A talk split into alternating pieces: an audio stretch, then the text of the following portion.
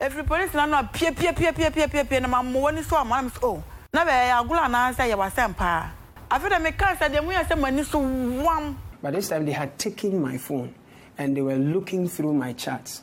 And um, they found out that I had sent photos to Zoe. That is when the gentleman started chatting Zoe as though I was the one talking to him.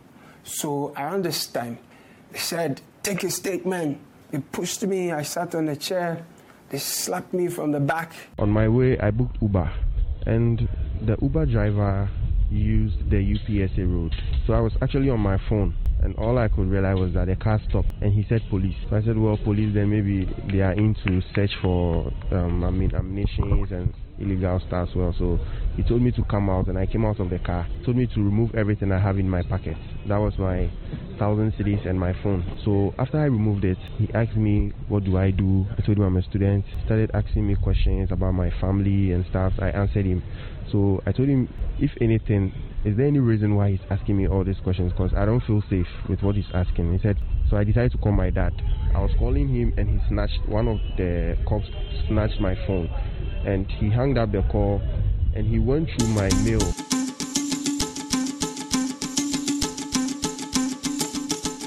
Hello, and welcome to Our Culture, a podcast about media, culture, and politics. My name is Nikote Nikwe. Today, we are joined by Justice Tankebe, a lecturer in criminology. We discuss state security violence and policing in Ghana. We also examine how popular ideas around crime shape the way we think about the role of the police and security. Hello, Justice. Thank you for joining us. Could you briefly introduce yourself? Thank you very much for inviting me. My name, of course, is Justice Tankebe. I'm a lecturer here at the Institute of Criminology at the University of Cambridge, um, where I also direct the PhD program. And um, I've been uh, here for, I think, how many years now? 15? First, uh, yeah. First, uh, studying for my uh, master's in criminological research and then continuing to do my PhD. And um, my areas of research are mainly uh, on policing, uh, corruption, vigilante violence, police violence, um, legitimacy, and criminal justice, and a few other uh, uh, topics. So these are the areas that I've been working on with some of my work. I think it's fair to say that a, quite a significant bit of my empirical work has been on Ghana. Uh, then, of course, as you probably would have seen, I do quite a bit of theory also. So, how did you find yourself studying and working and looking at, uh, you know, uh, policing in Ghana, for example? And could you briefly share some of the broader kind of uh, research and study that you've done on, policing specifically? Growing up, my original intent was to to join the Ghana Armed Forces. That was my uh, ambition. And um, my one of my brothers, he's late now. He discouraged me from doing that and said it was better that I went to university. And um, he was a police officer, and I lived with him at the uh, police barracks, uh, railways police barracks. That's when I became exposed to um, s- some aspects of their work especially their interactions with suspects, which was always a point of uh, quite intense disagreement between me and and and uh, some of his colleagues, and, and, that's what got me interested. Okay, so could you could evidence uh, make any difference? Could could academic research into uh, policing be one avenue uh, for encouraging um, reforms um, in policing. So that, that's what got me interested. So when I went to study my BA at the University of Ghana uh, in so, sociology, that was the, I remember the first day or so after listening to Professor Chris Abotchie, who is also late now, I went to him straight and asked about penology and criminology in final year. And, and that's where it began. Yeah. And um, the topics I've explored so far have included um, issues around public perceptions of uh, the Ghanaian police. I have also um, written on issues to do with corruption more generally, and uh, two of my uh, recent, more recent papers on corruption uh, had to do with the, um, or how might you call it, uh, corruption perceptions and intentions among uh, prospective elites, as we call them Uh, these were uh, final year university students, and they were, of course, at a critical stage of entering uh, public and private sectors, uh, more likely to be uh, in charge of significant resources in the near future. And we were interested in um, their uh, views of corruption, which was a paper I, I really enjoyed working on. And then um, part of that data also explored um, people's willingness to assist the authorities in tackling uh, corruption. Yeah, so these have been some of the work that I've done on, on the police in Ghana. And of course, I've also written on vigilante violence. Yes, yes. And then you've also looked at um, police violence as well which is which is which is essentially why I invited you to come in and and share some of your insight with us. Could you briefly walk us through, um, you know, the history of policing in Ghana and and carefully think about how it kind of relates to what we are seeing now um, when we look at the the history of the police? Um, what are some of the challenges that you, you can see that still persist? I think I mean, one of the things that first struck me when I was reading, and that was during my PhD, um, uh, reading about the history of policing in in in the Gold Coast, as it was called then, and then of course of the police in in England and Wales, was the fact that they they seem to have started around about the same time. So if you look at the time that uh, George Maclean, uh, the governor of the Gold Coast, uh, started having what you might call uh, a professional police uh, service. Uh, so he had these individuals stationed at uh, the palaces of uh, key uh, traditional leaders, and their mandate was to keep him informed. So they were basically like intelligence officers stationed at various palaces. And then, of course, from that was around like 1830, 1831 um, and then, of course, uh, it, it, became expanded um, in, in, the ways that we now uh, know. And I think one thing we can say, of course, if you look at, so this was about the same time that Robert Peel, who is the brainchild of the British police, as you, or at least policing in England, 1829, he was uh, doing a lot to, to start uh, a professional police service and investing a lot in legitimizing the the, uh, the service. Uh, but you can see that the, the, the strategies, the tactics uh, were completely different. So in England and Wales, they were investing a lot in legitimizing the police and making the police more community oriented. So one of the things that they used to say was that the police were the community and the community were the police. Uh, and that sort of underscores the the bond that they wanted to establish between the police, the new police service, and and the, the community, and a lot of emphasis on on recruitment and making sure there was um, it was an impartial process a significant emphasis on officers working without having to use force. So a lot of the things that today, when we think about democratic policing, we are, at the forefront of our of our discussion, were things that they were doing at the time. And then when you look at the Gold Coast, it was quite the opposite, right? In the Gold Coast, this was uh, right from the beginning, highly militarized police service, emphasis on maintaining law and order, protecting the propertied classes, and of course, the, the colonial establishment. And we can understand why that happens because you we cannot understand policing, as we've been said time and time again, outside the political context, right?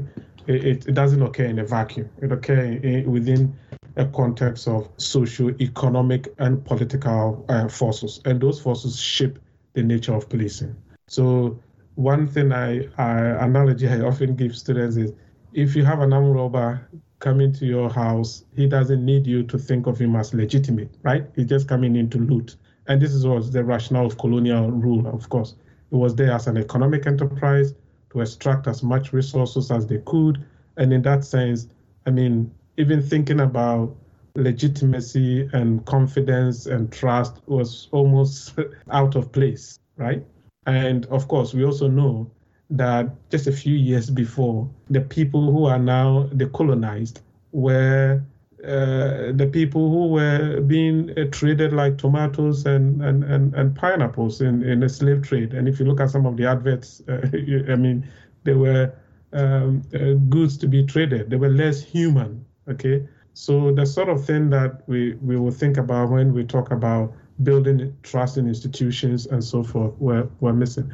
But I, I think one thing that really strikes uh, me uh, and looking at some comments that uh, Ghana's first president, uh, Nkrumah, made about uh, the colonial policing. Uh, and I think it's a really, I, I, think it's, a, it's, it's an excellent um, characterization of the nature of, of policing, especially in colonial uh, uh, uh context. And his point was that if we looked at colonial policing, and this was his address to cadets uh, right after independence, that colonial policing was characterized by three things. He said they were peremptory, they were ingratiating, and they were subservient, right? Peremptory, so uh, I mean, no dialogue. You do as I say, right? Uh, because in that context, we, the colonial police officer isn't really that concerned about uh, your views of him. He's accountable to the colonial establishment, not you. And therefore, the issues around uh, the kind of investment you would like to see in building uh, relationships with the public was not there. The kind of dialogue that we think is critical in, in a democratic uh, context wasn't there. Of course, they will be ingratiating to the uh, colonial uh, uh, masters because they were their paymasters, right? and, and then, of course, subservient. And we see precisely something of that sort in we see the continuities, so to speak, in terms of this this tripod, right? Policing in Ghana continues in a large measure to be peremptory, right? Questioning the officer uh, is not something that they take uh, uh, lightly, right? Um, they are some of them we see are falling over themselves, as we would say, to to please the political uh, class, right? And of course, we know that the kind of accountability structure that we have is not one that um, is designed to make police officers accountable to the population. I mean, to the ordinary Joe and Jane. They are uh, the accountability structures are designed to make them accountable to the political uh, class. Okay, so I think if we if we focus on colonial policing in the way that Nkrumah, I think, rightly identified, that it's characterized by these three features, we see that this continues to be the case. So, what has really changed is that you've got one group of uh, elites being replaced by another, but the ideology, structures, they remain almost uh, intact. Thank you. Part of recent conversations around policing has also been that, you know, they are there essentially to protect the economic interest and the sort of social order that exists. And really, fighting crime and keeping security is like is like an afterthought. That's kind of generally a broad sort of conversation around policing. I wonder how we think about that when it comes to Ghana specifically, and whether that proposition kind of holds, and, and to what extent you think it kind of holds. I think even with colonial policing, we still will not deny that they did attend to some everyday crimes, right? So somebody reported a murder or um, I don't know any other violent crime or something like that. It's not something they completely ignored. And if you look at the the records, they they kept quite uh, detailed uh, records on some uh, certain types of crimes. You can say that that's still linked to the overall aim of uh, policing in the colonial establishment because you still want some form of social order to be able to exploit the resources that you wish to. And I think when we look at policing today, it, it still remains the case that um, police officers are attending to everyday uh, crime problems that um, citizens face. I've spoken with some police commanders across the country. A PhD student and I uh, spent quite some time interviewing a number of regional commanders, divisional and district commanders across the country. And in some cases, you see that some of them are genuinely um, interested in, in the kinds of harms and disorder that has nothing to do with, if you like, the political elite. So, for example, some told stories about, say, defilement cases that they had to deal with, and some and in some instances they had to pay for medical examination themselves in order to ensure that the, the suspects are, are brought to book. So that happens. But it remains the case almost everywhere, and this is not just a Ghanaian situation that policing is a political activity. And to the extent that it is, it will bear down quite heavily on those at the margins of society. And their, their safety needs, uh, their uh, uh need for security, the kind of harms that might be a border to them every day, might not necessarily be a priority for uh, uh, for the police. Okay, so there's a sense in which the the task of police reform sometimes, or even policing, is how can we ensure that police resources are targeted at the most significant harms in any society, and those harms will not be um, the elite's feelings of insecurity, even if there is no objective, um, if you like, there's no evidence that somehow crime rates are more concentrated where they are than elsewhere. So I guess the point I'm making is that it will be hard to sustain an argument that the police do not care about the everyday safety needs of people. They do, okay? But it's also the case that uh, they, by their design, they tend to uh, be more concerned about the victimization of the powerful. That, unfortunately, is the issue. So one of the t- two technical terms that we often use in the literature is the issue of under enforcement and over enforcement, right? So those are the margins tend to have more law, more policing directed against them, and they and then they have less policing if they they have safety needs, right? They feel under protected and yet over policed, and these are the two uh, issues that any attempt to ensure uh, fairness in policing has to try to deal with. How can we make sure that police resources are properly allocated uh, to where uh, the most harms are concentrated? Uh, part of the argument I've heard is um, some of the socio-economic sort of challenges can never be addressed by police. And so the idea is, for example, if you know you have less educational opportunities, and and that is becoming a pipeline for some form of you know activity but that may be deemed illegal or criminal, then more policing will not necessarily address that kind of core problem. And I'm wondering how we kind of square that up with, you know, um, uh, the the the position you just just offered, and thinking through how there are root causes that will never be addressed by policing. Um, but then policing seems to be the catch all kind of solution for everything. So if there's insecurity, it just means there's less police. So, for example, I've heard conversations about, oh, our ratio, we don't meet the ratio target uh, of like one police officer to 500 citizens or so. And Ghana's Ghana's kind of hovers around one police officer to 700. And so the argument is, oh, because there's there's more cases of particular sorts of crime, it's because we have less police. Uh, and I'm wondering what, what your thoughts are on that.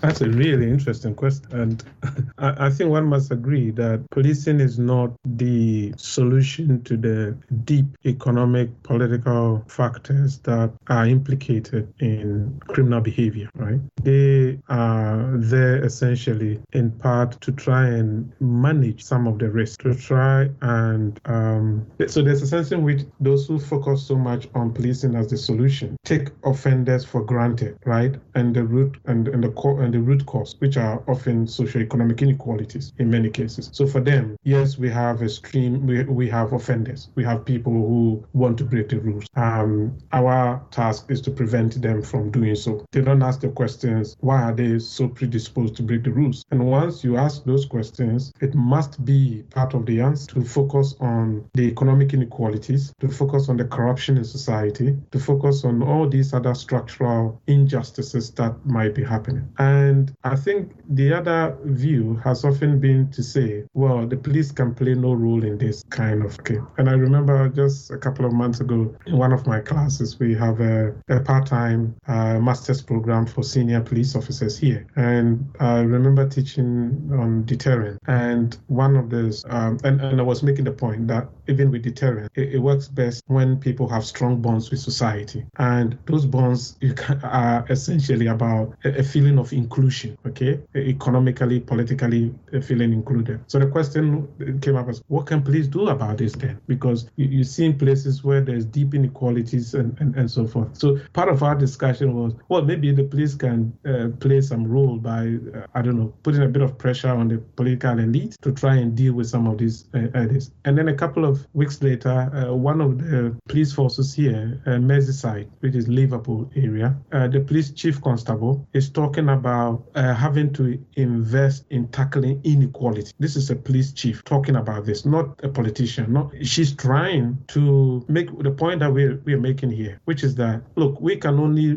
play small role. There's a much larger um, uh, array of factors that need to be addressed, and one of these is inequality. So let's invest, okay, in tackling those inequalities in society. And there is no question that the societies that have low crime problems are societies that are more equal. Okay? Look, look at it globally, whether it's uh, especially Scandinavia. Uh, I mean, if you take Norway, Finland, Belgium, all these places, uh, these are relatively more equal societies, right? They've got significant safety net, uh, uh, safety um, uh, net for those at the teetering on the margins of society, right? So policing alone will never solve anybody's crime and safety problem, but economic equality uh, and all these other factors would contribute to reducing uh, the harms and, and, and improving safety in society.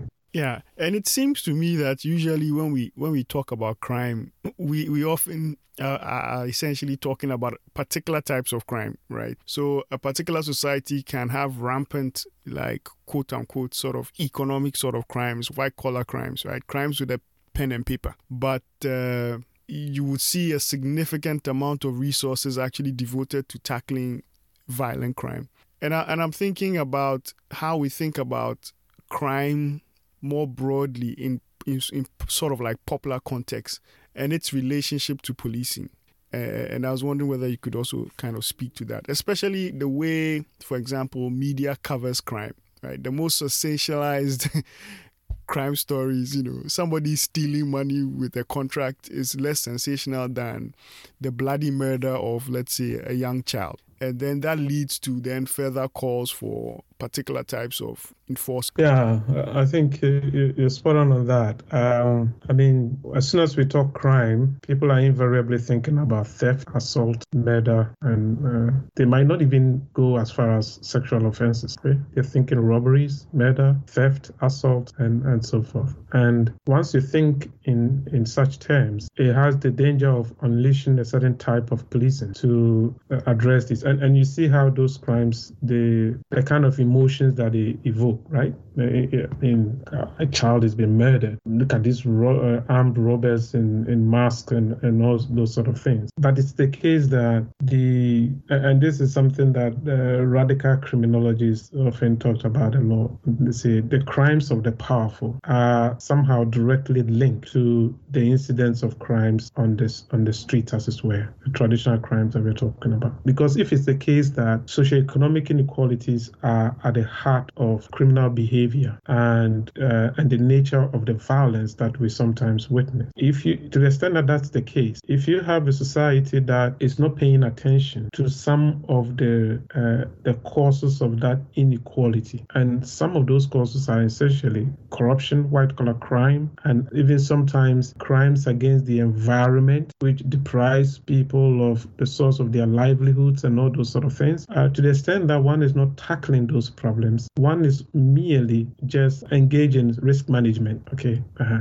And again, what role can the police play? There's a sense in which, again, if you have a police service that is not independent, is not effective, and so forth, is ingratiating, as Nkrumah would say, to the political class, then they're taking orders from above, right? They are not, when we talk about community policing, then we are talking about, I mean, working with the community to identify what the crime problems, I mean, the safety issues are are. And it might be that you go to, for example, one of these communities with rampant uh, galamsey activities, and they might say, for us, the problem here is not theft, it's not assault, it is environmental degradation. It is people who are breaking rules and polluting the environment and, and so forth. So can you please address that problem or work with us to address that problem? But if the police are taking their orders from outside that community, then you can see how that problem will persist. And the longer that problem persists, the more likely you're going to have all these traditional, uh, if you like, everyday street level crimes that we are talking about.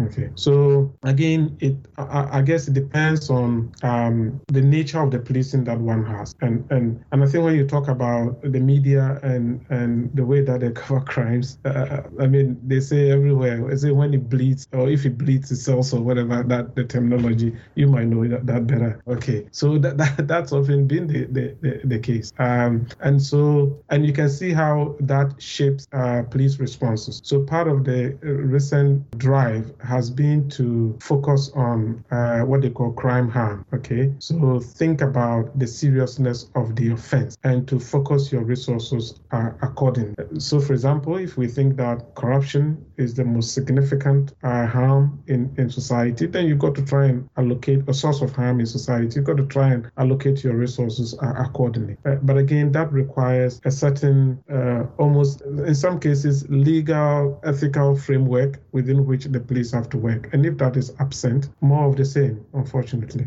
Yeah. And this brings me to, you know, one of my biggest challenges with thinking about policing. But I, I think it's like as you, you've pointed out, it's it's related. The broader sort of economic crimes that produce these massive inequalities, these um, lack of opportunities for a lot of young people, um, then leads to particular so- sorts of crime that are heavily policed um, in some ways by a police force that is sort of primed to exact violence as a, as a form of you know, tackling these crimes. But then, you know, that violence is sort of normalized or legitimized by a population that is primed by this sort of thinking about, you know, how where violent crime comes from and who perpetrates it. Um, so one of the things I wanted to kind of really delve into are, you know, why why are the police forces so violent?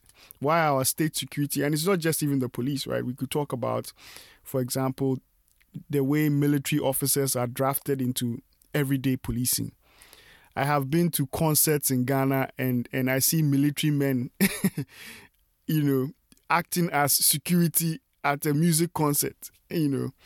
Um, it just everyday sort of things that you would expect to see maybe even a, a, a, sort of like city guard not even police officer city guard but you see military officers mingling with the public in particular ways that produces a lot of fear especially given our history um, with coups and, and, and dictatorships one would think that you know our political class will be more circumspect in the way they deploy uh, military officers in everyday sort of security concerns?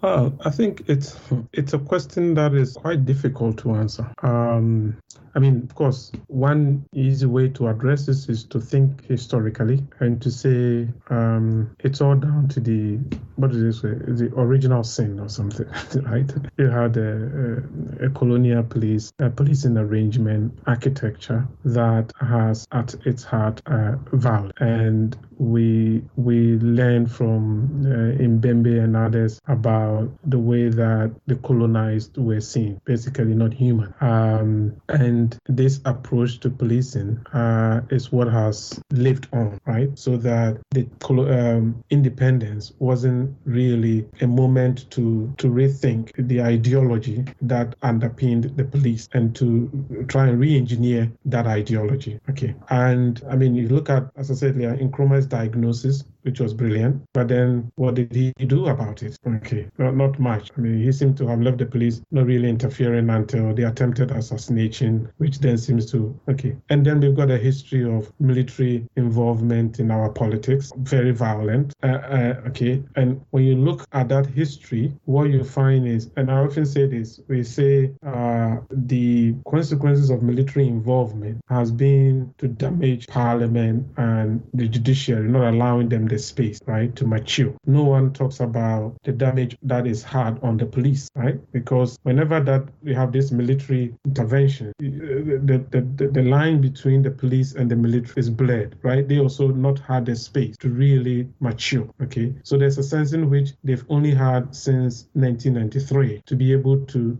to think about different ways of policing. Uh, but again, the politics haven't uh, the, the, broader political context haven't allowed uh, hasn't allowed them to do that. So I think there's a part there's a sense in which part of the problems uh, are historical. Okay, it, it, there's a historical dimension to it. But of course, then you have also an elite that find this kind of uh, this type of policing quite useful. Okay, quite useful for for, for their own, own need. and there's no way you're going to have a corrupt political elite that is committed to a police force that is less violent that is uh, commit, uh, committed to enforcing the rule of law. Okay, so th- that's the, the second thing to say. Then, of course, there is an issue of, of uh, the recruitment and the everyday management of, of police uh, police officers. Um, recruitment is a big issue. In some countries, the challenge is how can we attract people to the police service because people don't want to join. In our case, we've got an abundant supply of prospective police officers, but uh, the recruitment process is not uh, is not uh, impartial. Okay, and, and that means you are getting in uh, quite a number of stories. I mean, uh, I've since uh, I've heard some police officers uh, say that they've had people join the service. You try to get them to to do the most basic of their duties, and their response is, "Don't bother me. I was just sitting my somewhere, and they said I should come and join the police service, and I went to join." So if you have something that kind of material, it's it's it's very difficult, right? So there's a there's a problem of recruitment. There's a problem of supervision of, if you like, institutional cultures and all that that that affect it. So, for example, if you have police officers attend a demonstration fully armed, right? That's not a problem with the individual police officer. Okay, there are institutional procedures that say if we are going to police a demonstration, we should be armed. And if you take arms to a police uh, demonstration, what do you do with the arms? They're not like a coffee machine or something like that, right? You're going to shoot humans. So if they shoot them, you can we cannot turn around and blame the individual police officers for being for being. They shouldn't be there with arms in the first place. So there are yes individual problems. There's a recruitment issue, but it's also a cultural uh, issue, like institutional uh, uh cultures that uh, are bordering sometimes on the road that is influencing uh, some of the violence that, that we see. And, and of course, we can also say that the accountability mechanisms are so weak, right? And, that's also part of the problem, I'm afraid. So, so part of what I'm hearing you say is you know there's a broader sort of environment sort of nurtured by a political class that find a violent security force um, useful when they are in power. of course, when they leave power, they suddenly have they suddenly have problems with that same security force that they don't mind deploying to suppress protests, to shoot live ammunition into protest and so on. Um, I'm wondering what are the if this continues unabated, what are some of the sort of implications of this sort of violent sort of um, state security force? What what are some of the implications that you see that can arise out of this sort of arrangement? Well, I think it would be increased violation of people's rights. That's the bottom line. Of course, the first of these rights is the right to life. So we have that maybe heightened. You would have a democracy that becomes violent, and that has possibly the implication that people begin to lose faith in that kind of political arrangement. I think if we look at EndSARS now, if we look at the Arab Spring, um, part of the story, especially especially in Egypt and other places, is the violence of the police. Police violence being a, a, an important factor. So uh, there's a sense in which one can see a significant uh, threat to social order if the police are seen as not part of the solution, but as part of the problem. And having a political arrangement that is not willing to address that issue. So I, I think you can have significant public disorder, you can have um, a threat to uh, to democratic governance. I mean, what some have said is that the quality of our, and of course, uh, as I said, significant damage to the quality of democratic governance. I mean, some have said that we, we don't measure democracy by just the, the quality of democracy, just by uh, elections and all these things, but by the quality of the police that you have. If the police are shooting people without cause, if they are unaccountable, if they make arbitrary arrests, then that tells you what you have here is not normal functioning democracy. Uh, and I think the, the, the possibilities of that kind of unhealthy environment, I think it's, it's, it's hard to imagine that. Um, and and some people have argued that I mean, if if so, essentially, if you have a violent state security apparatus that suppresses the most basic forms of dissent, such as a simple protest, then essentially um, you are you are it's a symptom of a broader failure of of a political class that does not want to be held accountable. You know, part of what I, I have been thinking about in terms of thinking about you know the various forms of policing that I see, for example, from police swoops to um, you know basic things like you know checkpoints all dotted around the city that have now become points of extortion. The rampant suspected armed robbers killed. The so-called police shootout. Sometimes the so-called accidental shooting of a particular suspect. It, it seems that there's all this hasn't triggered essentially an, a national debate on on state violence. And I, I wonder what you think is happening why why isn't there more uproar around state sanctioned violence? Well, I think the situation in in Ghana is as bizarre as what we find in some uh, states within India, where I've had the experience of um, teaching senior officers uh, there. They have something they call encounter killings. So these are essentially extrajudicial killing of police uh, of uh, of uh, suspects. So typically they will say, "Oh, we went out there, we had a call," like what you've read from the Ghanaian media uh, or the releases from the police. We had an encounter, there was a shootout, and then people were killed. And one of the um, astonishing thing in, in uh, things in India is that there is such significant uh, public support for this. And in some states, police officers are actually uh, awarded medals for the number of encounters that they've had. Um, I mean, the most recent grotesque example was uh, uh the rape and murder of um, a veterinary officer at uh, Hyderabad. And the police essentially arrested these young men, took them to the scene, and shot them on the excuse that they they they tried to snatch their weapons and so forth. And you can see police officers being carried shoulder high for what they did. So I think part of the problem, uh, the question has often been, I mean, a lot of the quality of policing in many areas, it's often driven by pressure from the middle classes, right? The, the certain um, they have certain expectations, right, of of of governance and and and and trying to shape uh, that quality of, of, of governance.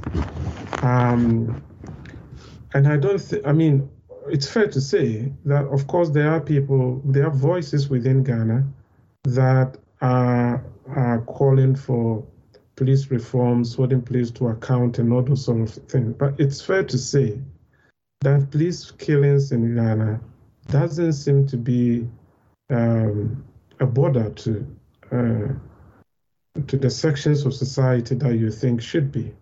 I mean, the Asawase, is it Asawase uh, killings? Yeah, the Asawase 7, yep, yep. Yeah, I mean, in fact, Asawase is even more recent. Go back to the Dansoman killings in uh, 2005, I think, 2004, yeah. 5 thereabout, or six, I don't know. Yeah, I think it was 2006. And you had um, uh, uh, commission or committee investigate this. And this was a wonderful opportunity to um, think about institutional reforms, right? But at the end of the day, it said nothing about those sort of things, virtually nothing, no, nothing that was meaningful to be able to bring any change. And then you had Asamoah say, there's pressure, there's need to be a committee, then there's a committee, but there's no follow-up, right? No pressure to ensure that this actually translates into clear policy uh, uh, uh changes, into uh, operation operating procedures that would ensure that police officers who engage in such acts are brought to account. So, um, unfortunately, I think we've already we've already talked about the problems within the police service, and we know that police accountability or the quality of policing doesn't always come from within the police service. It comes from some sort of external uh, uh, pressures, and these external pressures, I'm afraid, are missing in, in Ghana. Why that is the case, it's it's really hard for me to uh, uh, to tell. Maybe we see the victims of police violence as uh, again who are the victims, right? They, they, are not. They are the margins of society invariably, and um, yeah, another person is shot dead. It's an armed robber. Yeah, is it the police says he is? He is. He is.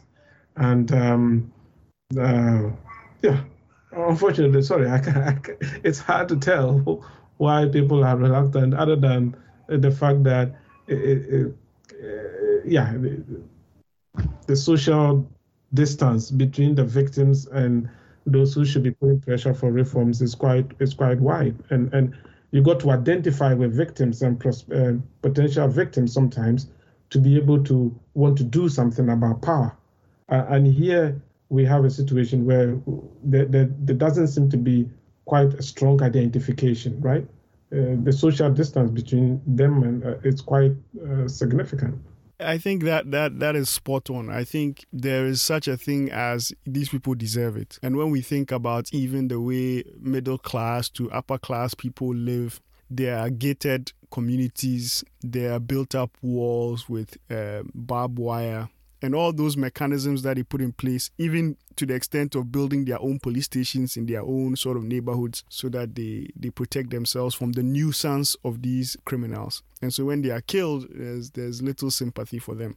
Even though, you know, there's never even an investigation of where these people are actually armed robbers. Um, and, and this brings me to my question. Uh, me and you have had a, a few conversations around, around like, what are the statistics around the number of people who've been killed by police in Ghana or, or, the number of people who've been injured. And I remember I had a conversation with you about that and, and, and thinking about how perhaps there's also a sort of invisibilization of the extent of the problem. And, and I'm making references here to what happened in the US, for example, where it was discovered that there wasn't any kind of nationwide systematic collection of, of uh, police killings. Um, and and then people on their own started collecting it. And the guardian did one one one report like that and started counting the the deaths. How far are we uh, in terms of demanding accountability and sort of you know getting the data to actually also say this is a problem? This is an excellent uh, question, and and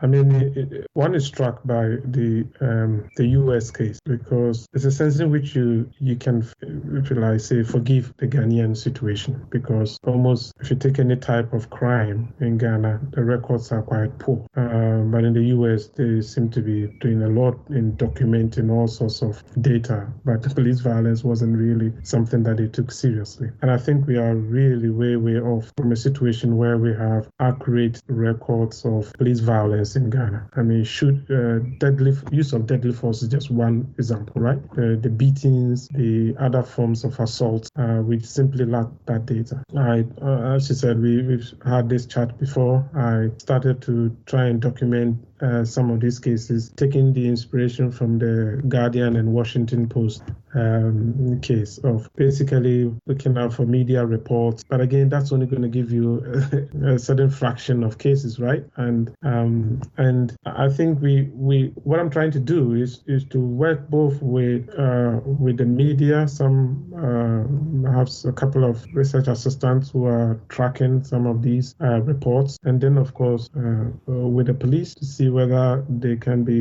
a little bit forthcoming with some of these uh, these data. But my sense is that the the police don't seem to have the data. They don't seem to collect the data in a, in a systematic way. And even if they did, you only have to ask them for uh, the data for I don't know a year or two ago, and and they will not be able to uh, to locate that. Even with robbery, I remember doing a small project with them where uh, they had asked me to interview uh, victims of robberies about their experiences with the police. And when I've gone to uh, the police stations, it, it, even for robberies that had happened uh, uh, three a couple of months uh, before, they struggled to, to to retrieve the record. Okay, so I think it's it should be part of again we, we we've mentioned reforms and so forth. It should be part of the reform agenda for any police service to the extent that it thinks public confidence is important, to the extent that it thinks its legitimacy it's important, that accountability is important, then data will not become some uh, extraneous kind of consideration, right? You want to keep accurate records. If you want to tackle the problem of police violence, you cannot tackle it based on opinions or feelings. You have to tackle it based on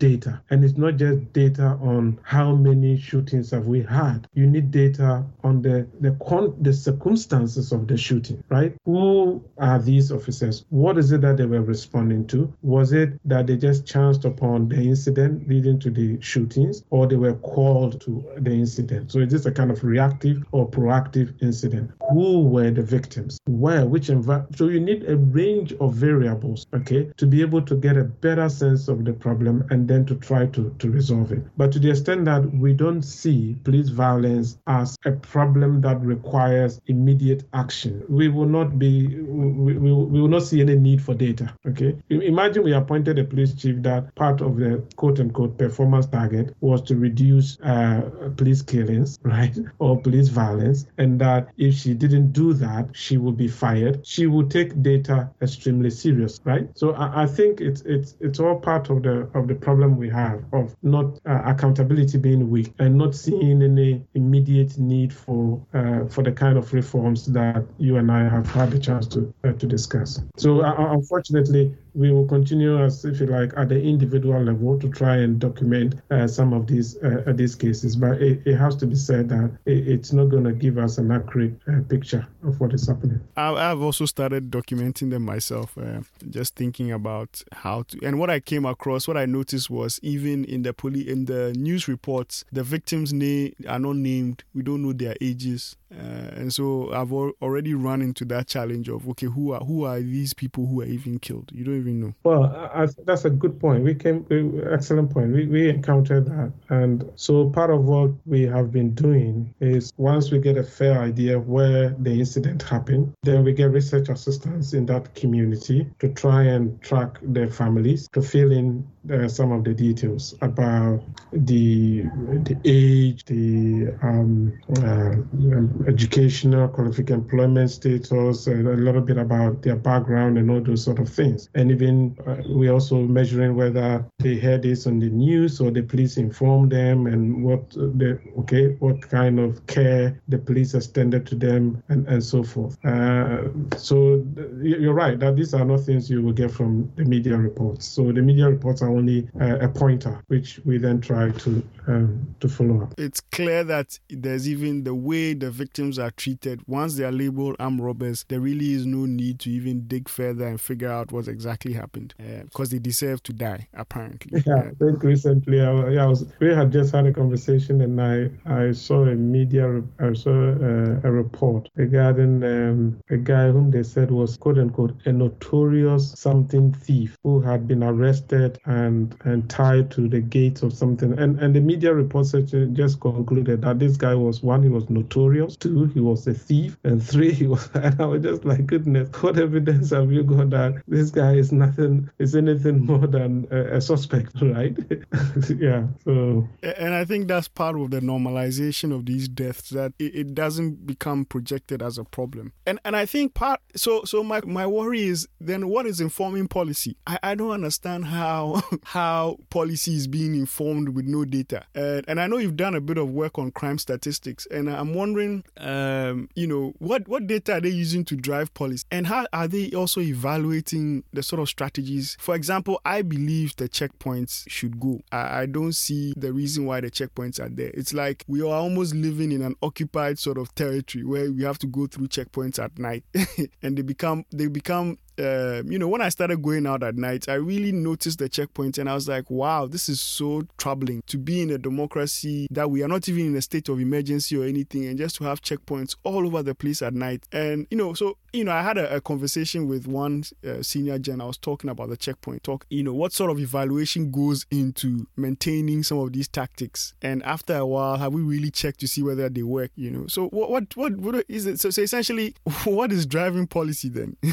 Uh, I think police services and, and evidence both are like globally they seem to be like strange uh, fellows. And again, here we got a problem, for example, with stop and searches. The police think it's a wonderful tactic, they want to use it, And the inspectorate keeps telling them, "Show me the evidence that this thing actually works," and the police are struggling to produce that kind of evidence.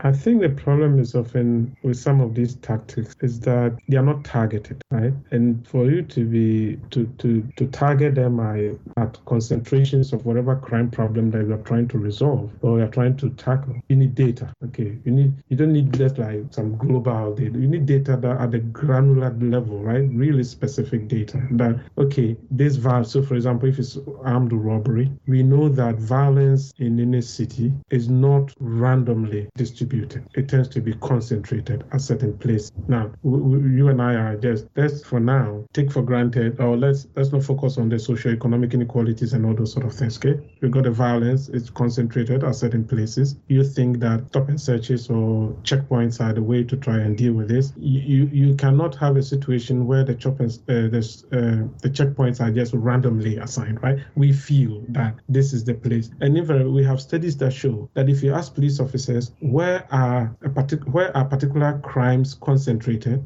where they think the crimes are concentrated and what their own data show, is, is there's quite a significant uh, mismatch, misalignment, right? So the, one cannot make uh, tactical decisions, st- uh, design strategies that are not informed by by uh, data. It could be that they have internally quite rich data which they are using to inform some of these checkpoints. I, I do not know. Okay, but it remains the case that police forces shouldn't should be uh, ready to publish evaluations that they make. And there's a question as to whether they should be the ones doing the, evaluation in the first place, right? they probably should be working with others to provide some quote unquote independent evaluation of, of what of their of their strategy. And there's because there's there, there, there are often methodological issues, right? When you ask uh, police officers, and it's not just Ghana, almost everywhere, uh, about crime problems, they say, oh, we have 15 murders or 15 robberies last week. We put in this intervention, and now we have eight uh, robberies. So our intervention worked. Okay. Now, this kind of basic before and after measure is not really robust enough. Probably the, the robberies would have gone down sharper without your intervention. Okay. So there, there, there are, uh, I, I don't know of any clear evaluations that they do, uh, but I think there's there's a need for that, uh, for a, a data to inform their And you and I have had this discussion briefly about, so just look at crime statistics in Ghana. If you look at the violent crimes, the most prevalent violent crime in Ghana is not robbery, it is not murder, it is sexual violence, right? And in places like Accra, the rates are staggering compared uh, with the other types of crimes. So you would have thought that policing strategy would be directed more at working with other agencies, whether it's social welfare or whatever, to try and deal with the,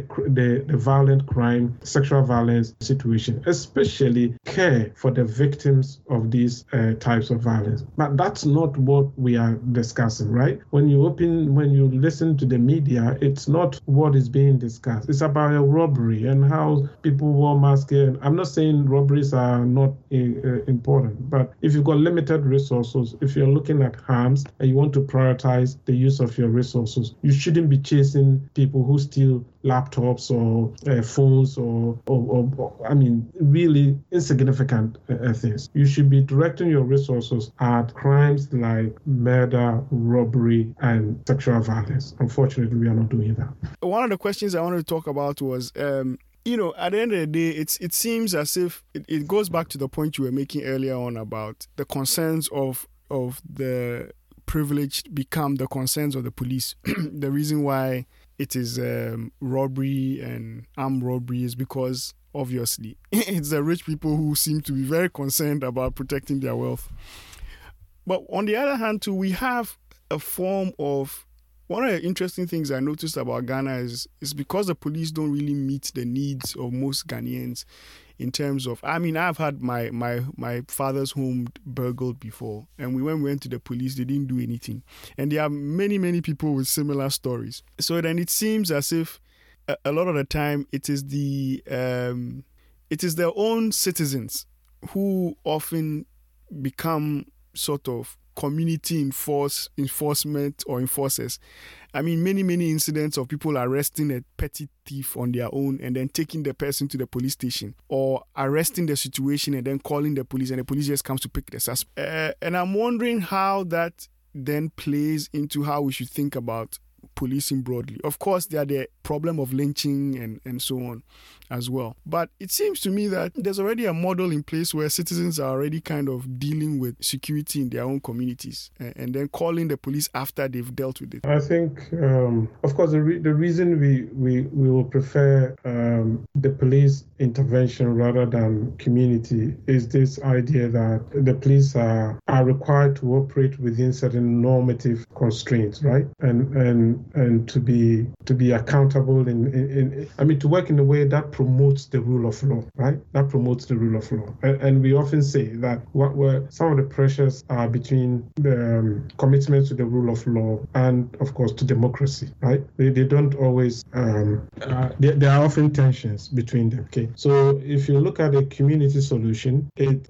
there's the risk that it, it's so influenced by uh, democratic pressures, right? By what most people, what majority wants, in a way that might not be sufficiently sensitive to the kind of um, injustices, uh, kinds of human rights violations, uh, the power inequalities. Okay, the police were supposed to be the ones that would take care of all this, right? So whether you are rich or poor wouldn't matter. Whether you are uh, male or female wouldn't matter. Whether even if you were the uh, the chief or you were the farmer, it, it wouldn't really matter, right? Uh, and they will not be influenced by any other factors than the ethics and, and the rule of law and, and so forth. So I think there's clearly, of course, uh, uh, there's room for the police to work with local communities to deal with some of the problems, but one needs to have structures in place that will prevent, if you like, a vigilante solution. Okay, and and unfortunately, if you look across um, Ghana, there's this almost like a vigilante.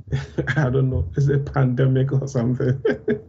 it's, it's a, a vigilante mindset, right? Across, it doesn't matter which section of society, uh, where the the mind. I mean, almost across the spectrum, this idea of the rule of law, of ethics, of um, impartial adjudication by by by third party and all that. That's all seem to be thrown out out of the window. And and and once you have that, of course, then we don't see any difference between what the state promises us and what the community is willing to do. So you might end up with the, com- the police and, uh, community thinking, well, there's no difference. We can resolve these problems. If the question is just shoot and kill them, we can do that, right? If, if the question is just do what the most powerful in society think, okay, we can do that. You wouldn't see any any any difference between the, the community solution, which we were told is not the best, and and what the state is promising us. And and I think that would be it, it might be worrying if you have uh, community involvement that mimics a failed state in,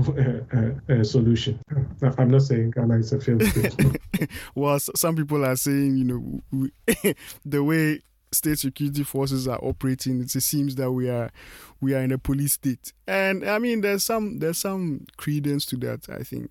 I mean, the, the sort of powerlessness you feel when you encounter police and they are harassing you and you know you haven't done anything wrong and you can't assert your rights, it is scary. I don't know whether you heard news reports this week about two young men who the police extorted amounts of 20,000 and 18,000 from them. Uh, one of them was driven to Awudome Cemetery, held at gunpoint, uh, and, and told to do a mobile money transfer. The other one was going about his business, and then they also took him and then got money from him. I mean, of course, the officers have been interdicted, they've been put on remand, and the court case is going on. But but this happens so many times that these these are actually the exceptions when they become caught up in the system.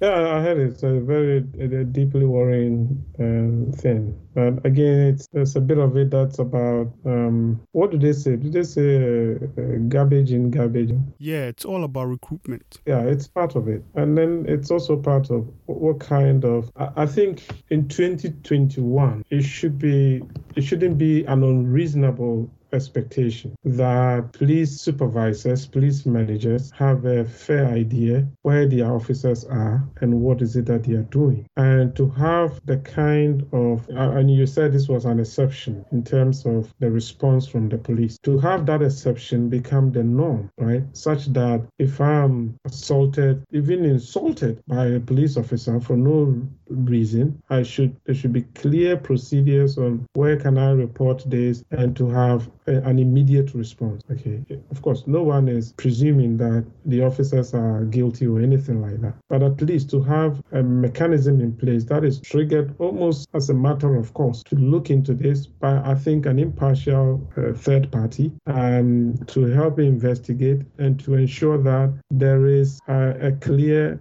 determination in, in the shortest possible time. Uh, and I think the more the police are able to, to make this the norm, the better it will be in terms of their contribution again to uh, human rights, to the rule of law, and to democratic governance, because that's what they are there for. The police are there to facilitate, okay, to facilitate our, um, uh, how should I put it, um, to make sure we enjoy whatever that the state is, pro- the democratic state is promising us, and it's promising us respect for our rights, it's promising us the rule of law, it's promising us equitable distribution of resources. It's promising us uh, freedom to ask questions, to demand answers. It's promising us a civil response to our questions. That's what the police are there to do. They are there to facilitate all these things. There's a sense in which even crime per se is not such a, a dominant uh, uh, role for the police, okay, except in very uh, uh, limited cases, like really violent crimes. Otherwise, all these are the things that the police are there for, because without them, the idea is that some people would, would violate the human rights, would deny us the chance to ask questions and to,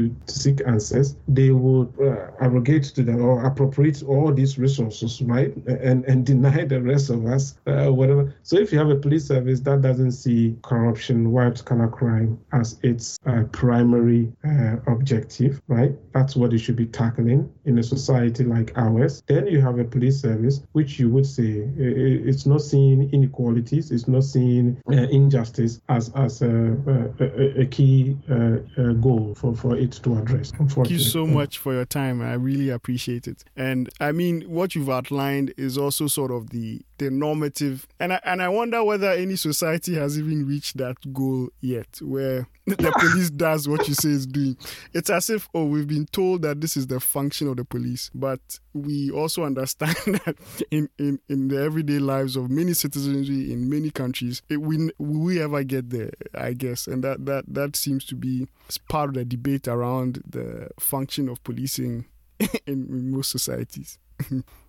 Yeah, I think at least it should be what we we struggle to the point that we struggle to reach, right? That uh, our task is to increasingly become this. If that's what we see, then I think it changes the way we we think. It changes the way we organize our policing. It changes the way we we carry out even some basic functions today. Um, I, I, each society has to decide, okay, what the nature of policing and the objective of policing should be. And I think um, it, it is not um, unreasonable to have this normative expectation of, of the police. Okay, Uh, and I think uh, precisely because of what we started with, that inequalities in society are such a critical issue. And the police's task, even their traditional uh, mission, is made the more difficult because of those inequalities. And we cannot help but think that those inequalities make even the normative view that we're talking about challenging for them to execute. I'm sure that if we spoke with 100 police officers, probably 90 of them will be thinking, yes, this is what should be, right? That we are there to facilitate these and, the enjoyment of these rights, okay?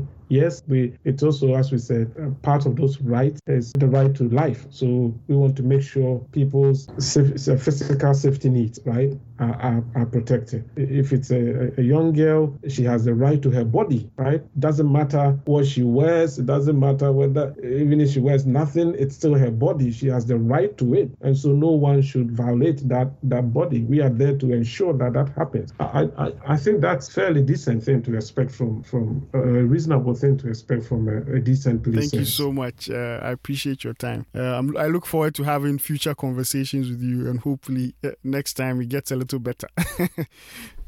yeah, yeah, I'm sure. Let's let's let's yeah. be hopeful. Thank you so much. All right, take care. I'm an Uber driver, and about this police extortion, guys, you won't believe. One day I pick a Nigerian guy